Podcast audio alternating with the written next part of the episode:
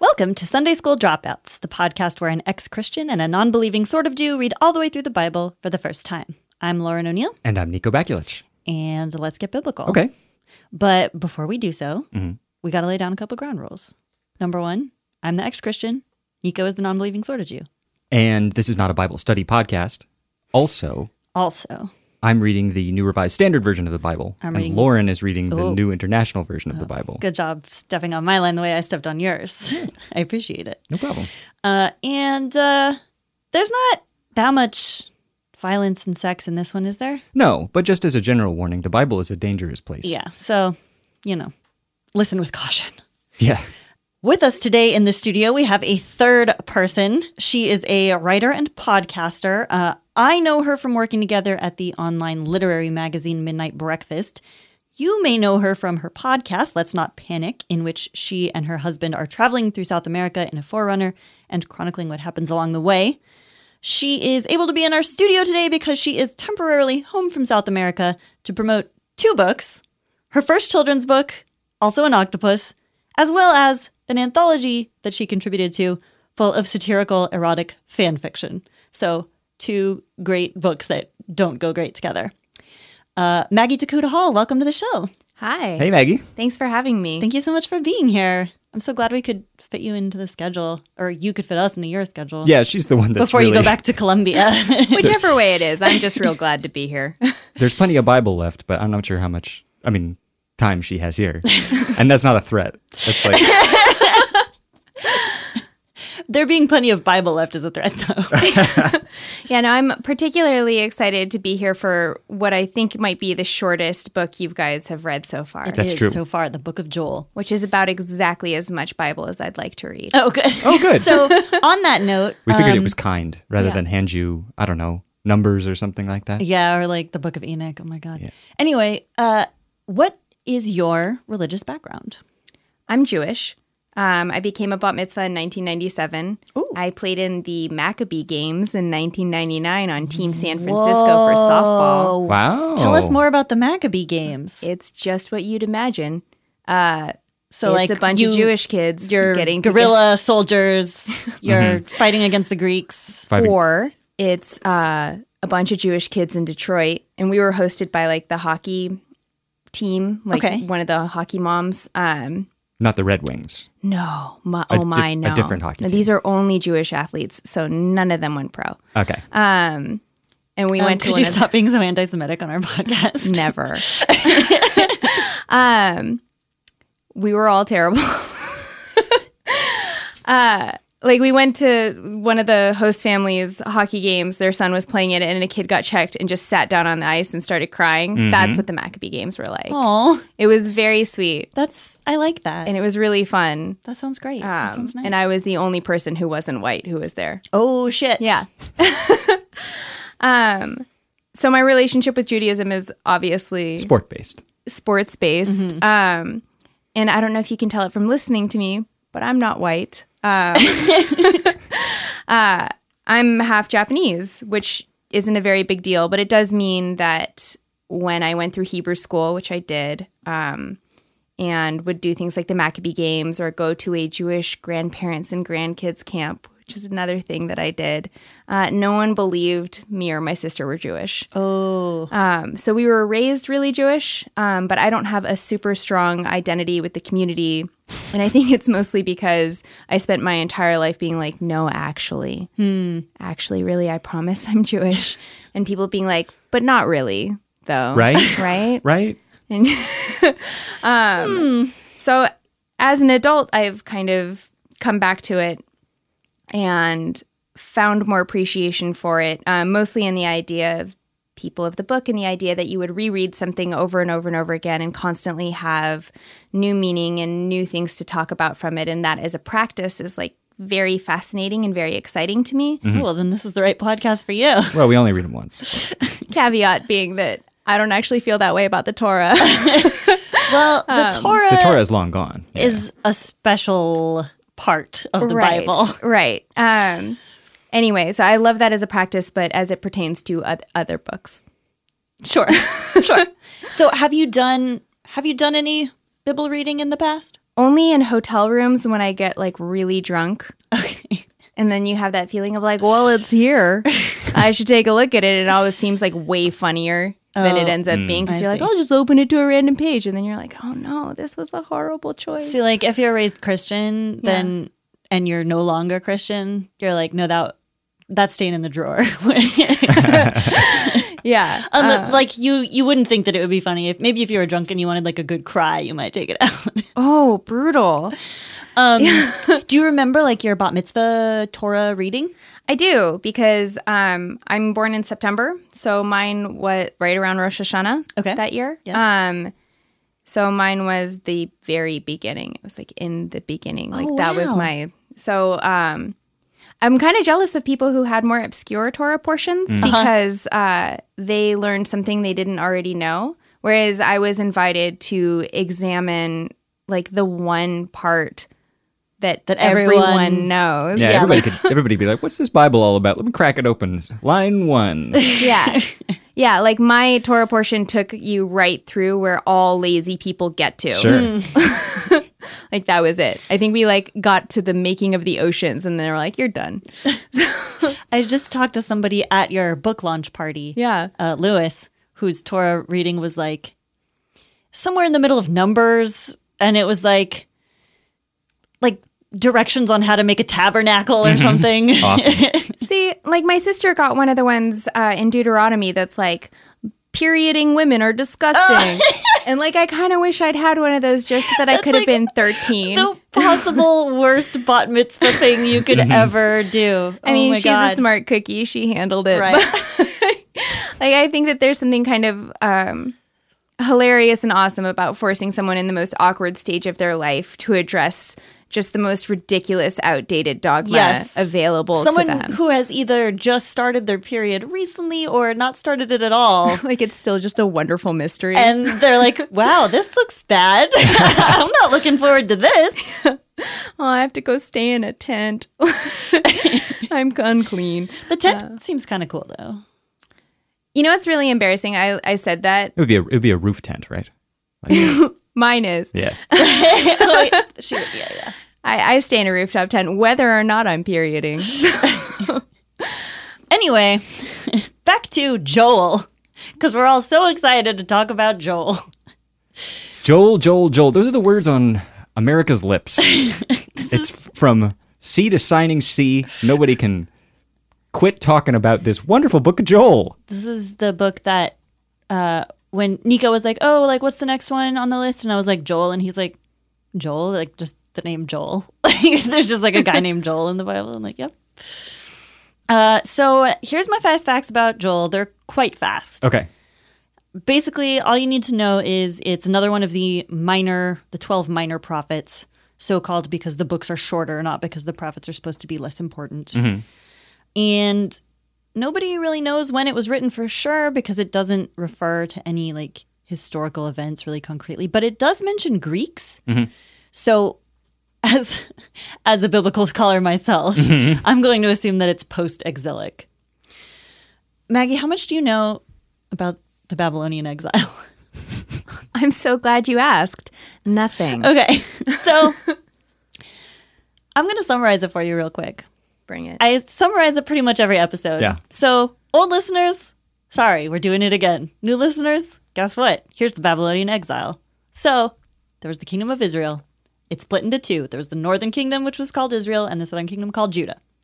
Assyria took over the northern kingdom. That's the Assyrian exile. And they deported all the Jews, and those Jews were lost forever. The Ten Lost Tribes. Those are the 10 lost tribes. In the south, Babylon took over and deported the Jews. That's the Babylonian exile. But then Persia took over and repatriated the Jews. So the Babylonian exile lasted 66 years. And it's pretty much what, like, the whole Old Testament is about. Like, after the Torah and then a couple books, and then it's just like the rest of it is just about the Babylonian exile. The whole Bible is based on like this political event that happened that people still base their religion on for some reason. So we're dealing with someone who I assume is from after they returned to Jerusalem slash Judah, but I could be wrong. Nobody knows for sure. I saw I saw some some competing theories on that. It's it's one of the most well preserved books of the Bible. What in does that mean? It's been edited only very, very, very lightly in Okay. its history.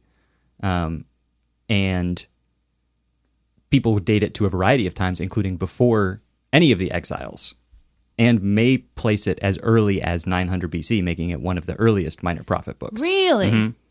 And just like the Greeks maybe were added in later, or maybe they already were. Maybe they just mentioned the Greeks. Hey, maybe a little bit of A, a little bit of column B. you concatenate them in the, with a function into column C, Okay, and then that all sounded correct. that's how you do Excel, baby. I've learned so much already, you guys. This is how biblical analysis is done. I'm glad we could teach Good. you. Good. Um, so do you know we, you read this on a Bible app, Maggie? I sure did. Let Do me you get your, know let me which- get your review of, of the Bible app. Well, comparing it now to the boys' Bible, which yeah. you guys have lent me for this particular podcast. I yeah, will Maggie's say now looking at the skateboard scorpion Bible. The skateboard scorpion Bible far superior. Really boils it down for me. Um, I was using a website slash app called Bible Study Tools, which was very difficult to navigate. So I give it minus ten locusts for its difficulty in navigation. But like Unfortunately, there are millions of locusts, Yeah. so that's still an excellent rating. Right. But, like plus a gla- glass of wine for a drunkard for like at least being free and available. yeah, So, you know, it it'll do like the many trick. drunkards are. But this this boys Bible you guys have is really just I I'm learning so much Mm-hmm. It about really my breaks own it all down for you. masculinity. Yeah. It's great. Yeah. So, um, so let's, I guess, dive into chapter one of How Joel. much more time can we kill here? what do we want to talk about? oh yeah. So Joel is, it's three chapters long, Mm-hmm. and the chapters are all like poetry, so they're even shorter. Mm-hmm. So it was, it took about fifteen minutes to read, Mm-hmm. and we're going to stretch that out into an hour-long podcast, approximately. Aren't you excited? Don't say that. Aren't you excited? Don't say that. This episode's going to be terrible. It took 15 minutes to read, but it's going to take a lifetime to process. So it's basically um it's very similar to a lot of the other apocalyptic poetry that we've read. But it does have one standout feature, which is that it's it's focused on locusts. It's got a locust focus. And my Bible's scholarly notes go to great lengths to say over and over again that this plague of locusts is literal and it's not metaphorical. And he was just talking about like an actual locust problem that they were having with their crops, and that's all. right. I don't know why my Bible posits that because it seems pretty clear that it's maybe maybe literal, but definitely also metaphorical, right? My guess is that your Bible is trying to inject a little bit of historicity into the into the book that lacks um, already in the text, like trying to situate it, you know, and say this like, is why? really happening. I don't know because they your Bible likes Give that. it credibility. yeah, credibility exactly. But like they, I mean, my Bible doesn't have any knowledge about actual historical Has locust. Or that does it? ever stopped anyone? Certainly not stop this Bible. But locust plagues were a, were a relatively common thing. Right, right, yeah, no, I mean. It's it's perfectly plausible that this literally happened, but like it's clearly also metaphorical, right? Right. Well, okay, let's get into it. So, pretty standard apocalyptic poetry. We've got you know, uh, the vine is dried up and the fig tree is withered. Surely the joy of mankind is withered away. Mm-hmm. Put on sackcloth, O priest, and mourn. Wail, you who minister before the altar.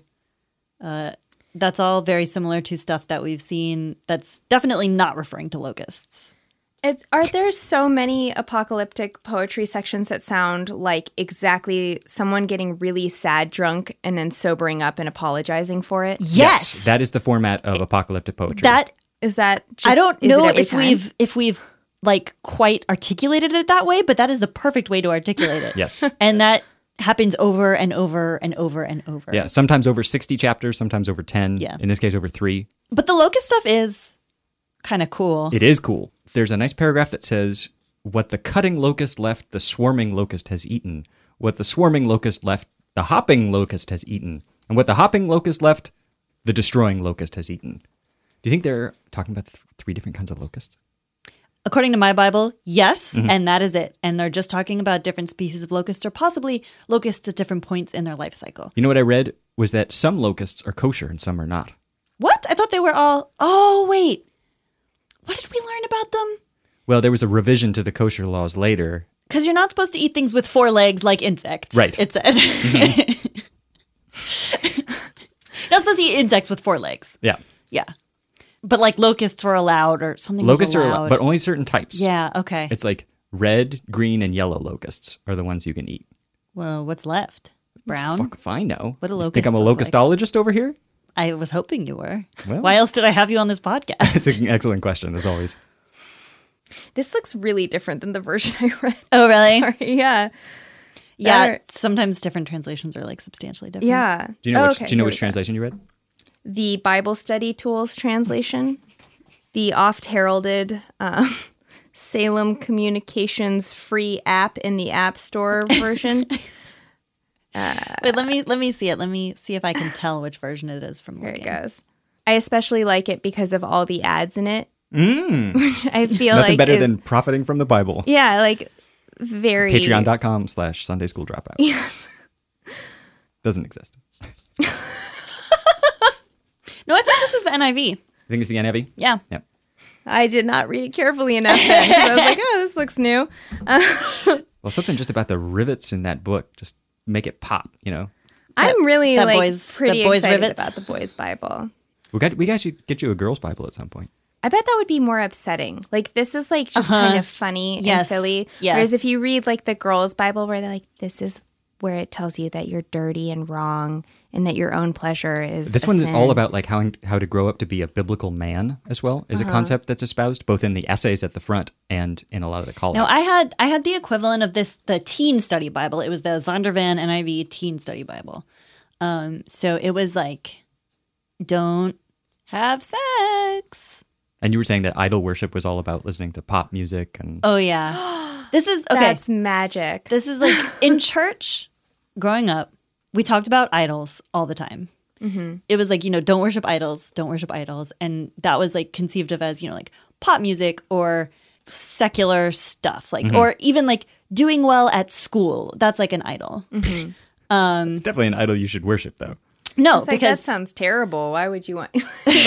because like God has come first before everything. But if you worship that idol, it will reward you much more than God will. no, no, no. Because when you die, you go to heaven. That's the Oh, ultimate okay. reward. I forgot about that. nothing Fuck your nothing grades. yeah no honestly like that's that's the philosophy about it Huh. um and so we talked about idols a lot and what i didn't realize now that i do realize from reading this much of the bible so far is that they literally fucking meant idols they meant actual statues of sumerian gods they did not mean pop music they did not mean doing well in school they meant literal golden idols I imagine that's kind of the way that you were raised as well, because that's like very clear to Jews, where it's like you just don't take in false images of things that are supposed to be gods. Like you wouldn't have a Buddha sculpture in your home and be like, "No, this is here for luck Well, or whatever." he was, not really I raised wasn't raised religious in any way. Oh, okay. I was like, because that seemed really clear to me, being raised as a Reformed Jew. That Uh-huh. like it did not refer to like anyone who was ever famous. It referred to like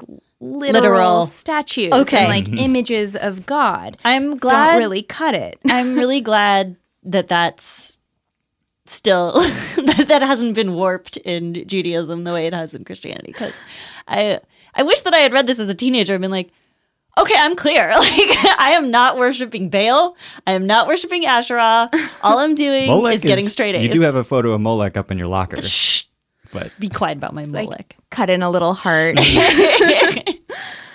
Mrs. Lauren Molech. oh God. so back to Joel Okay. the the locust stuff is pretty cool. I wrote down some some good locust quotes. Uh, before them, the land is like the Garden of Eden. Behind them, a desert waste. Nothing escapes them. They have the appearance of horses. They gallop along like a cavalry. With a noise like that of chariots, they leap over the mountaintops. And also, the day of the Lord is great. It is dreadful. Who can endure it? That's clearly not about locusts, but whatever. It's okay. I actually thought that the second chapter was really beautiful compared to both the first and the third. Like it uses the most lively language, and I really just read it as kind of a treatise on mortality. Like it's coming. That's the way that the l- army of locusts is described to me. Just sounded like the kind of onward march of mortality, where you're like, you're gonna die. So maybe before you do that, repent. chapter three. Yes. I think that's a great way to read it. I also think it was probably actually talking about the Babylonian exile. I think yeah, I think Super literal. well, metaphorical, but only by one degree, right? Like, it's it's a s- I think it's a spiritual metaphor like that, but Mm-hmm. for a whole people rather than for an individual. I think. but like, I mean, one of the nice things about the Bible is you can interpret it however you want. Like, Yeah. the reason that like people still read the Bible, despite the fact that it's like mostly just about this one political event Mm. where Babylon took over Judah, is because you can like take those lessons and apply them to your life. You can say that like it's about mortality and that's what you can take from it. Mm-hmm. But like this is definitely the metaphors that we've seen that are explicitly referring to Babylon. Like Yeah, I it would also be interesting to read this in isolation after having read all of this stuff. Like we've just read so much prophecy about the yeah, we've, Babylonian exile. like, we've read and like about- 10 different versions of this. I haven't read any of that, as it was probably made abundantly clear by the way that I read this. no, I mean, I think the way that you're reading it is really beautiful and good and Yes. like an argument Thanks. in favor of the Bible. Yeah. Because the way I'm reading it is like, yeah, okay, we know Babylon took over. Like, you don't have to keep telling me. Right. But that's so funny. Yeah, I just without knowing, without any context, the second chapter is actually just really like kind of beautiful. The way that like. I don't know if either of you guys have read The Secret History, but they talk about this idea that Did that these a long time ago. the moments of violence and terror are often the most beautiful because they remind you of your own mortality and being aware of the brevity of your own life is a really beautiful transcendent moment and the second chapter definitely took me to that place whereas the first chapter seemed like a sad drunk person who just needed to hush and then the third one was well we'll get into that but Another thing, like along those lines, that I wrote down is this verse Return to the Lord your God, for he is gracious and compassionate, slow to anger, and abounding in love, and he relents from sending calamity. Okay, that's obviously not true. But then it says, Who knows? He may turn and have pity. And I feel like who knows is not like a great attitude to hang your whole theology on, but I also feel like it's honest That's true. you know, because in real life, when you're stumbling around, it is kind of like, well, who knows? Maybe God will have pity on you, maybe He won't. Like things might turn out well for you, they might not, and you don't really have any control over it. I think that's a much easier promise to keep too, as a book that's meant to like you true. know, tell like what God is capable of. Like who knows? Yeah, if you're like prophesying about the future, who knows is a pretty safe bet. Yeah. Yeah, and the idea too, if you think of the Bible just as like a book of promises, where it's like, here's what we're telling you, like this is what life means, this is you know what's coming for you afterward. Making lots of provisions for like shit's still going to happen in your life and your life is still probably going to be a hot pile of garbage is probably a really good plan for uh, like just on the author's side where it's like let's let's make sure that we've covered most of humanity It improves the wisdom portfolio of the book. Yeah. You know, just be like, hey, there's some wiggle room built in here. You know, Yeah. Mm-hmm. past performance is no indication of future gains. So, should we take a break? Yes. All right. Uh, you're going to hear some music, and then we'll be back in a bit. Okay. Bye bye.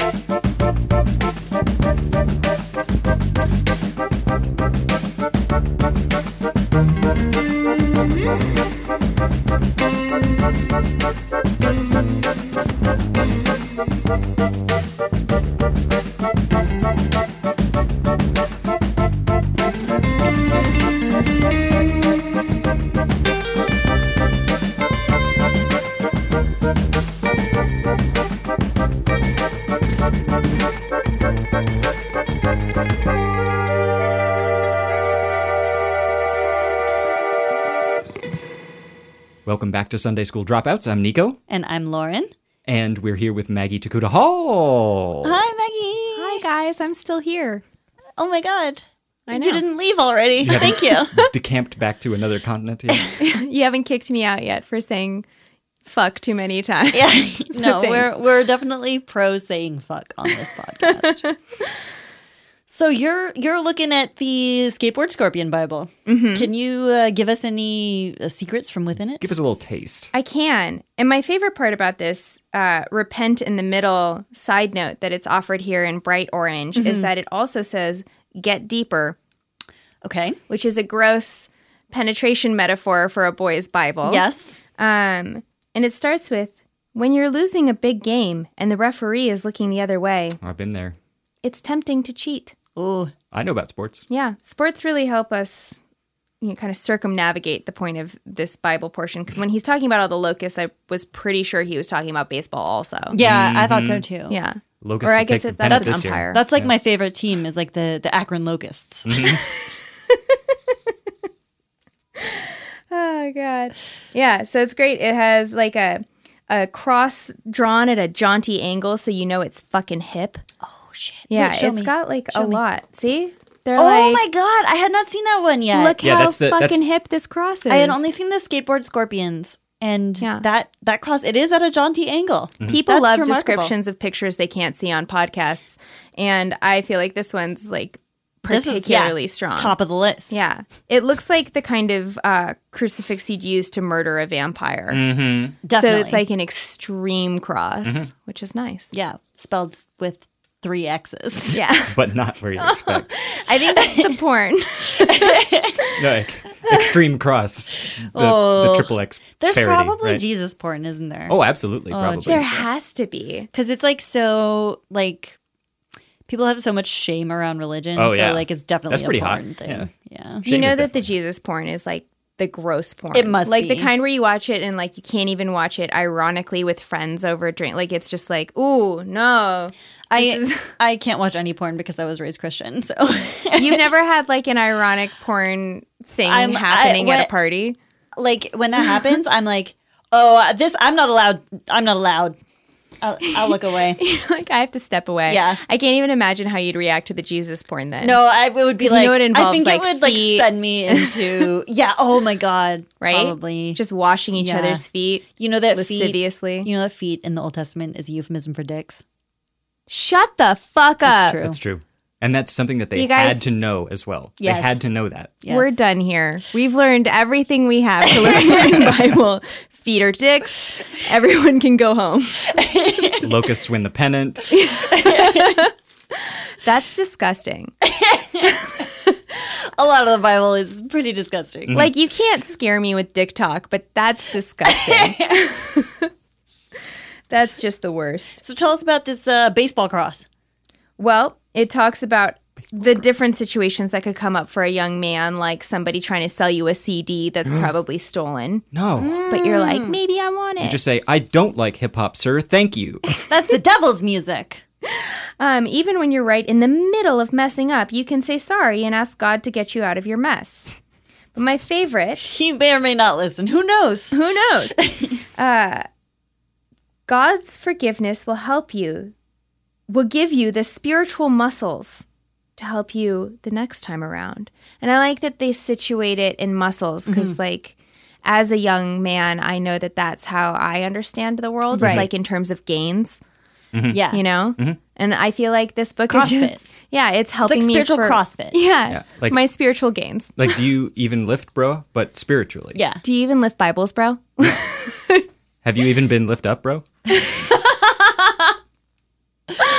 Oh, that's awful. You see, do you notice that spot on the gym where there's only one pool of sweat? That's when I was spotting you. That was good, Oh baby. God! I bet there is a CrossFit Bible, and I bet it's Well, odious. It's like uh, jaunty cross fit, like cross, Oh. crucif- crucifit. Crucifit. Oh. Do you want to make a million dollars, baby? There's like a you know that there's like that startup con body. Mm-hmm. We could do crucifit. Crucifit? Yeah, and we could be like, we know all about the Bible. it's- we read it for a podcast. Spiritually focused, high energy aerobic group exercise. Yes. yes. It's like you're slamming your delts, but for God. for God, yeah. Mm-hmm. You guys are kidding, but you know that that's basically what CrossFit is, right? Like you do it for veterans, like the big. You um, do it for veterans? for the what? I didn't know that. yeah. Okay. hold on to your butts. This is about to get weird in CrossFit. um, they have what are called hero workouts of the day, hero wads, um, that hero, are named. oh workout workout of, the of day, the day. wad. Okay, Yeah. hero Wad, wads. Yeah. right. Okay, that Okay, seems so a we're little- already in the we're already territory of, like, like- disrespecting our troops, but that's cool. Keep going. yeah. Wait for it. Okay. Um, they are named for veterans who have died Oh my god. in duty. Oh my god. um, and they are all just not not good for your body.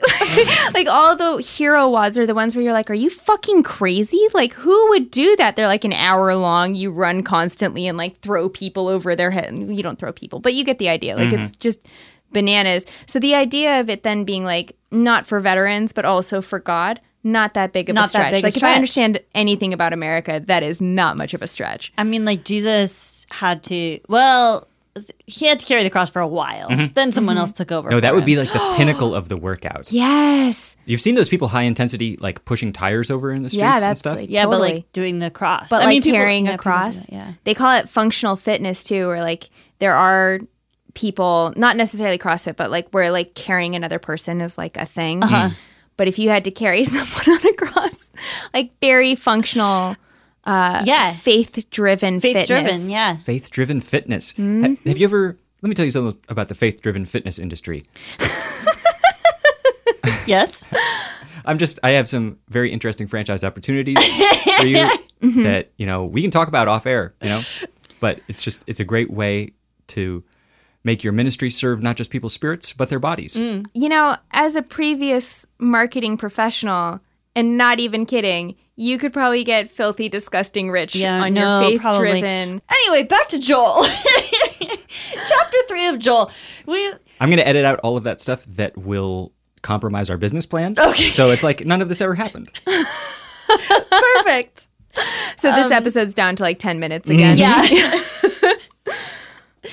um, did you know that God's going to destroy all Israel's enemies? I've heard that It's, before yeah, actually. it's going to punish them for destroying Israel, even though He's the one who made them destroy Israel to punish Israel for worshiping idols. Yep, been there before. Um, so we've got you know very standard uh, apocalyptic slash messianic imagery. Uh, the day of the Lord is near in the valley of decision. The sun and moon will be darkened, and the stars no longer shine. The Lord will roar from Zion and thunder from Jerusalem. Then you will know that I, the Lord your God, dwell in Zion. Jerusalem will be holy. Very good, very classic uh, apocalyptic stuff. classic it's got stuff. it checks all the boxes, Yep. but it does it in only three chapters. Can you believe how much time these other dudes were wasting with all this stuff? That's true. If Joel does it so well in three chapters, Joel is like really efficient. Joel had like Raymond Chandler's editor take yeah, a cut. at this. totally, totally. Um, uh, you know, and then like the world's gonna end, uh, but then the mountains will drip new wine, and the hills will flow with milk. All the ravines of Judah will run with water, etc., cetera, etc., cetera, and then uh, everything will be cool forever. yeah, sounds good. All you need is milk and wine. So Yeah. I keep trying to tell everyone. Yeah, that's yeah. Wh- What else? And for parties, you can just mix them up. Just make some up, get some of that. Woo! Getting sassy with some milk Wilk. wine. Oh, that sounds Wilk. disgusting. That's gross. the thing is, okay, so I was like, I was thinking this was post exilic, but it is kind of weird that, like, the Lord dwells in Zion. That's the last line of the book. And and it refers to that a couple times throughout the book. That's like a more, that's like an earlier version of God who's more local, um, who like dwells in a certain place rather than being just like, Omnipresent. yeah, omnipresent and, and omnipotent everywhere all the time at once. So I don't know. Maybe it was written. Who who who the fuck knows? Nobody knows. Who knows? Question mark. Yeah, I mean, I'm sure there's very interesting literary and you know theological analysis that could point you in in different directions. But in terms of like a consensus, I didn't read a, a really strong consensus about when this was from. And that the confusing thing about the Bible is, since it's not presented in this form chronologically as to when they think it was written, you never know if like it's earlier and the stuff that is reminiscent of later stuff is there because it was earlier Yeah. or because it was written after and references that stuff. That's especially because we're reading the Christian Bible. Because like God, that sentence made no sense. no, but it but like that's appropriate because it doesn't make sense. The I think the Jewish Bible it's in a slightly different order and it's like I think pays more attention to like chronology, although still not like 100. percent But especially in the Christian Bible, it's really not in order. And it's like the decisions they made are sort of inscrutable. You never really know what they're what they're trying to do. Because also like, especially in the Christian Bible, they're also trying to like Set things up for the second for the second act. yeah, and they're also trying to make it seem like prophecies are all like literal and true. Mm-hmm. Um, I mean, not that. I mean, I'm sure that's like part of the Jewish Bible too. If you're like really devout Jewish, you're supposed to believe that these things are literally prophecies. But like Christianity interprets literal prophecies differently because they're all supposed to be like pointing toward Jesus. Right. Yeah, I don't remember ever being raised with the notion of prophecies. We always read the stories in terms of like this actually happened. Uh-huh. Which, you know, then they say they're like kind of. You know, Oh, when yeah. you're reformed, they're like this actually happened. We're telling you. Um, but it was not like, oh, this will happen in the I mean, future. like, I think mostly in terms of like mainstream Christianity, in terms of like what you learn in Sunday school, it's like we assume this happened literally and we're going to like derive a moral from it. And we're going to say, like, oh, this means you're supposed to like be brave or this means you're supposed to like be faithful or whatever. But, um, it also like it also is supposed to point toward Jesus always. So Who doesn't like pointing toward Jesus, Yeah. Mm-hmm. I guess. yeah i actually um i had a quote that i wanted to read from from this book how to read the bible by james l kugel that i mentioned on a, a previous podcast it was recommended to me by our listener aaron aka at anime waifu irl that's his twitter handle um and it was really interesting i'll just read a small excerpt from it um, it says For Jews living throughout most of the post exilic period, history in general no longer seemed to make much sense. Earlier it had, at least according to what scripture recounted, meaning that, like, supposedly, you know, they were punished for idolatry by having other countries take over them, but then they were, but then the southern kingdom was rewarded at the end by being restored. Um, but after that, how was one to make sense of what followed? The Persians continued to rule Judah. No new David arose, as some had hoped, and the long lost northern tribes did not return. The Jews were not being rewarded or punished, but seemed to be in some indeterminate state. So, like, That's called the state of life. That's yeah, What that is. Yeah. So like we've talked about I mean even a little bit in this episode we've talked about how it's weird that like the Bible is about actual literal political events Mm-hmm. and like trying to make sense of those theologically and trying to like feel some element of control over your life like why was our nation taken over and destroyed and why were we exiled from our homeland? Well, it's because God wanted to punish us, but he'll ultimately reward us in the end. But then like after that there's no like reward or punishment. So you have to just like make sense of a political holding pattern, you know, which requires even more imagination, like more justification because More like faith. yeah, because like nothing actually means anything. Like we, it's like, did we? Wait, nothing actually means anything? I mean, like, well, that's true in general, but like, it's like we were we were expecting to get rewarded, so we did get rewarded because we got repatriated, but like we're still under the Persian control and then and then Greek control and everything. So it's like, is did did we actually fundamentally misunderstand how God works, or does this just mean that the apocalypse is coming, and that'll sort everything out? you know, like the apocalypse suddenly comes up after the exile. Like it's not in there before the exile. But then afterward, it's like, well, this would be a, a way to make sense of everything. Like, we are going to be rewarded in the near future because God is going to just end all civilization. He's going to sort the good people into heaven and the bad people into hell, or, you know, sort of heaven and hell Equivalence. equivalents. Yeah. And uh, everything's just going to be set. So the universe does make sense and we're cool, even though the Greeks are taking us over right now. And that apocalyptic viewpoint has sort of persisted for 2,000 years since Yeah. then. It's weird, right? Like, now, Maggie, being raised Jewish, Like, Maggie, explain the apocalypse. Maggie was like, was the apocalypse a focus? No. Yeah. No, and I always regarded that as like a very particularly Christian notion. Yeah. And that might have been the way that I was raised because my dad was raised conservative Jewish. Um, and I was raised reform. And it was always made pretty clear to us that, like, once we were grown ups, we got to make all of our own choices. We were just being raised with this idea so that we would have some kind of a background. Um, but it was pretty clear, especially because my mom was not Jewish and refused to convert and habitually told us that all organized religion was like kind of a sham.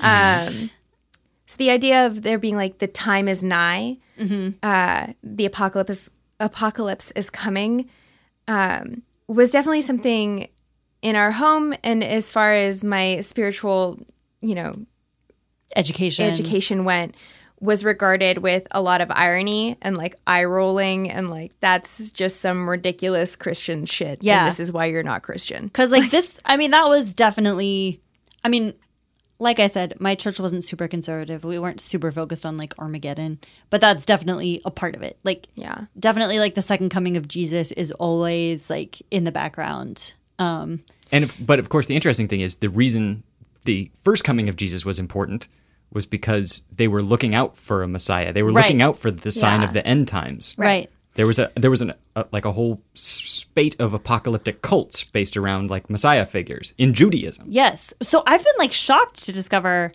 that like the past, I don't know, like 10 Bible books that we've read have all been about the apocalypse and a Messiah.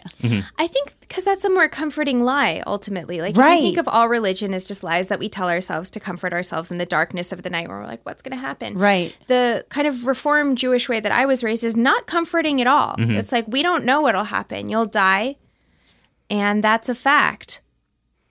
What, period. What is is like not you didn't learn anything about the afterlife? No, that's the thing is like I was raised very specifically with no idea of the afterlife and the idea that like we can't promise you anything. We can promise you that you're going to die.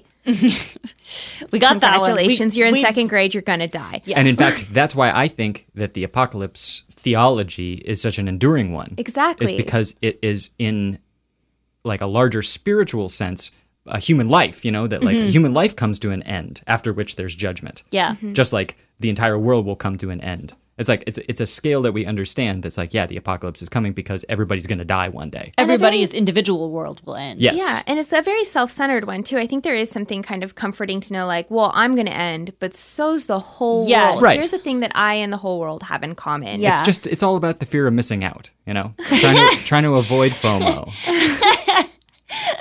There's actually like a chapter on that, not in Joel, but I hear later the FOMO. Mm-hmm. I hear that Yeah. I hear that too. yeah. The book of uh, the book of like pending Facebook invitations. Um, ugh. I actually do remember being a kid and feeling like there was something appealing about Christianity just because at least I had the potential of going to heaven. That's like a pretty good promise. And your f- Christian friends would be like, Heaven is where like it's ice cream all the time and everyone who has ever loved you will be there. And you're like, That sounds great. But also How the do I flip get side is that? like my experience of being Christian was like I'm going to go to hell. What if I go to hell? Well, see, that's the thing. That's why I think that Christianity is so well poised for proselytizing, but not so well poised for enduring faith. Huh? Where, Yeah. like, it's a really convincing thing to tell other people. We're like, listen, you just confess your sins and then you're forgiven. And then you have the potential to go to heaven where everything's amazing all the time. And you're like, yes. Give me some of that good num nums. That all sounds fantastic. And then you get there and they're like, crippling shame comes with this Yes. because you're a constant disaster. Yes. Yes. You were born in sin. And you're like, oh, this isn't as good as I thought, but now I'm here and I want that heaven. so I was uh, I was promised good num nums.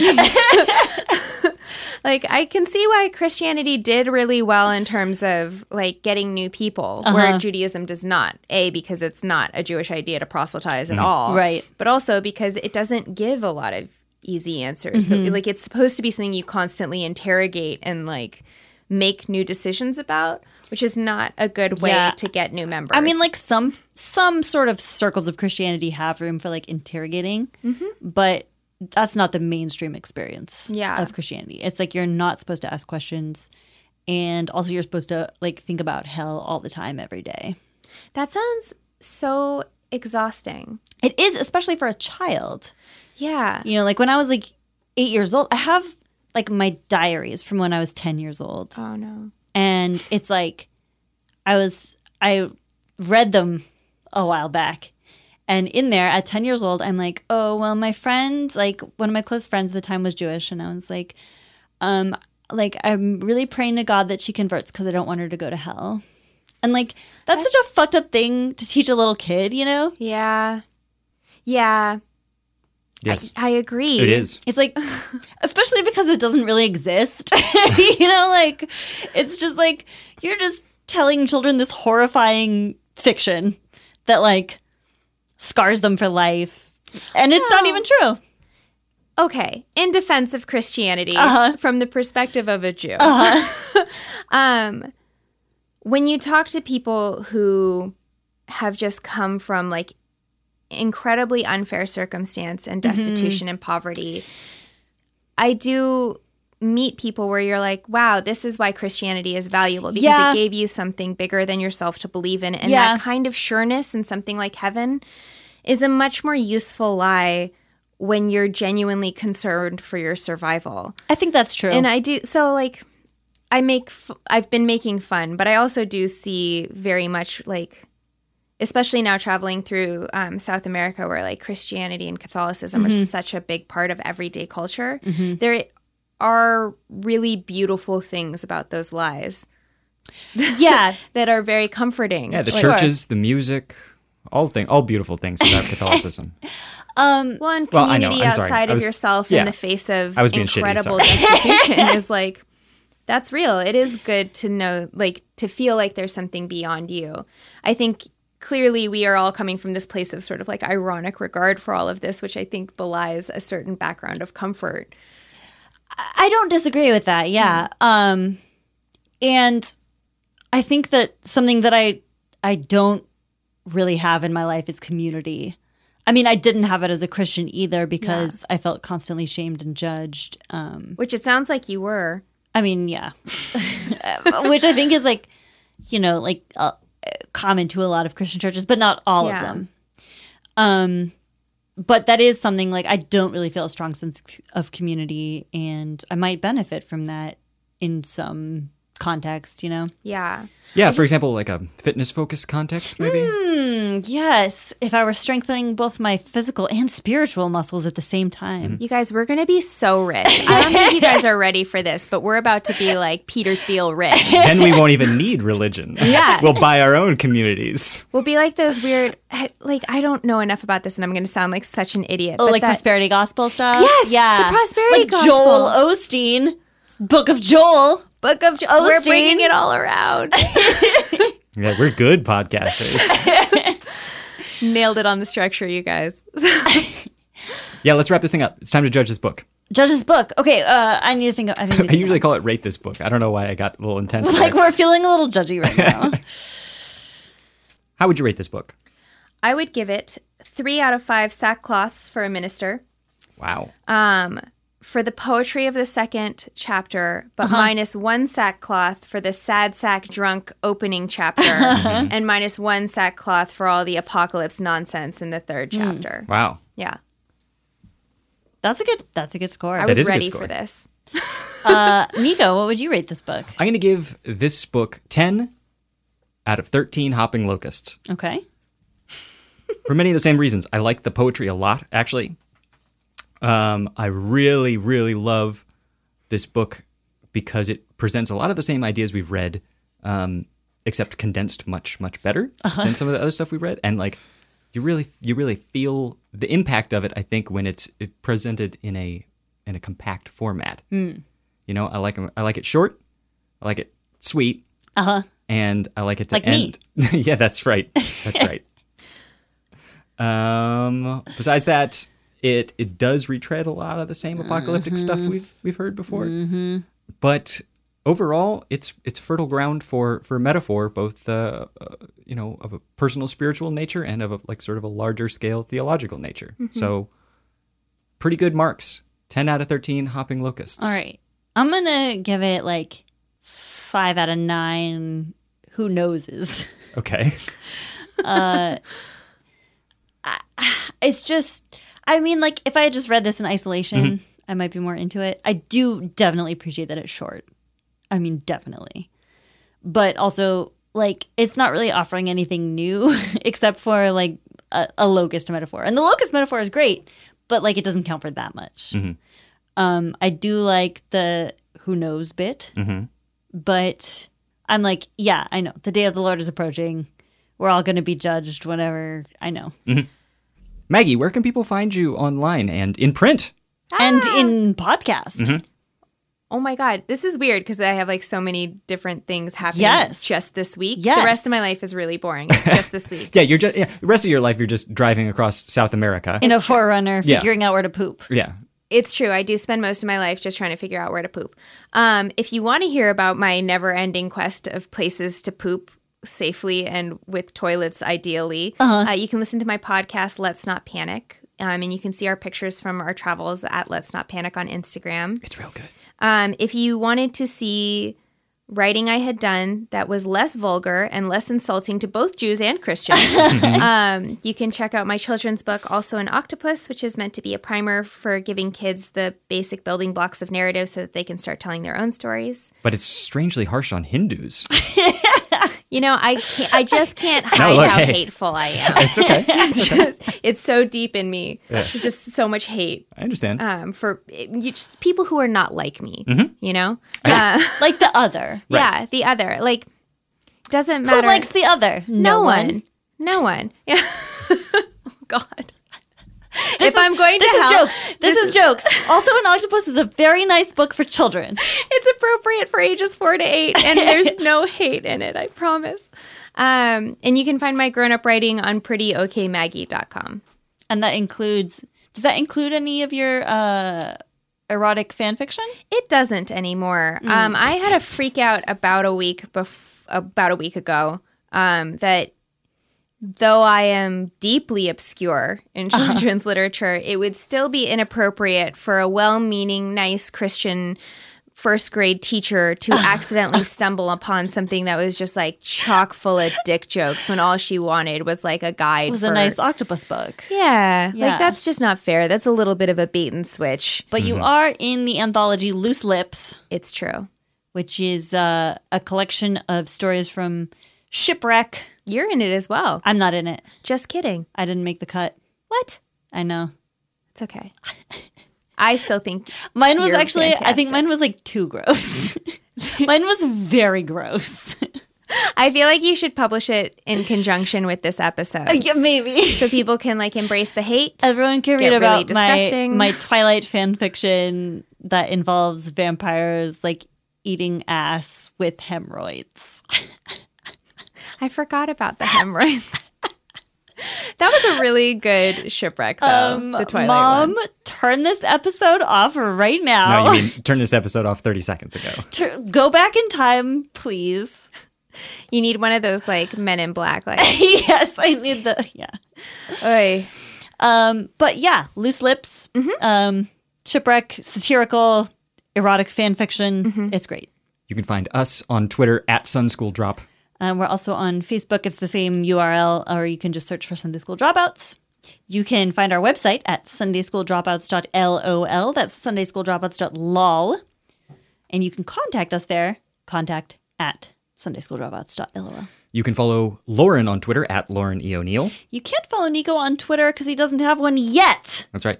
Let's all peer pressure Nico into getting Twitter. But if we get 100 iTunes reviews, well, ratings or reviews, Nico has promised Reviews. Reviews. It's, 100 reviews. that's what Yeah. that's those were the rules. Okay, we have like 22 reviews right now. If we get to 100, Nico will join Twitter. I will, and I'll engage with you know the world, the the fans, uh, the Twitterverse, the alt right, oh, um, everything I hear about on the news. and Okay. I'm so excited to learn more about oh no. the Okay. discourse. Everyone, let's not let's protect Nico from Twitter. let's preserve his innocence. um, but thank you so much to Nico for all of our sound engineering, music, and editing. You're welcome, and thank you to Elise Carlton for our art and our logo. It's the best part of the podcast. Let's be real. Uh, and uh, Thank you again to Maggie for being on the show today, yes, making time out of her busy schedule to come be with us in a very hot room yeah. while jets fly overhead. and um, check out her podcast. Let's not panic. Yep. Otherwise, we will see you on Sunday. Bye. Bye.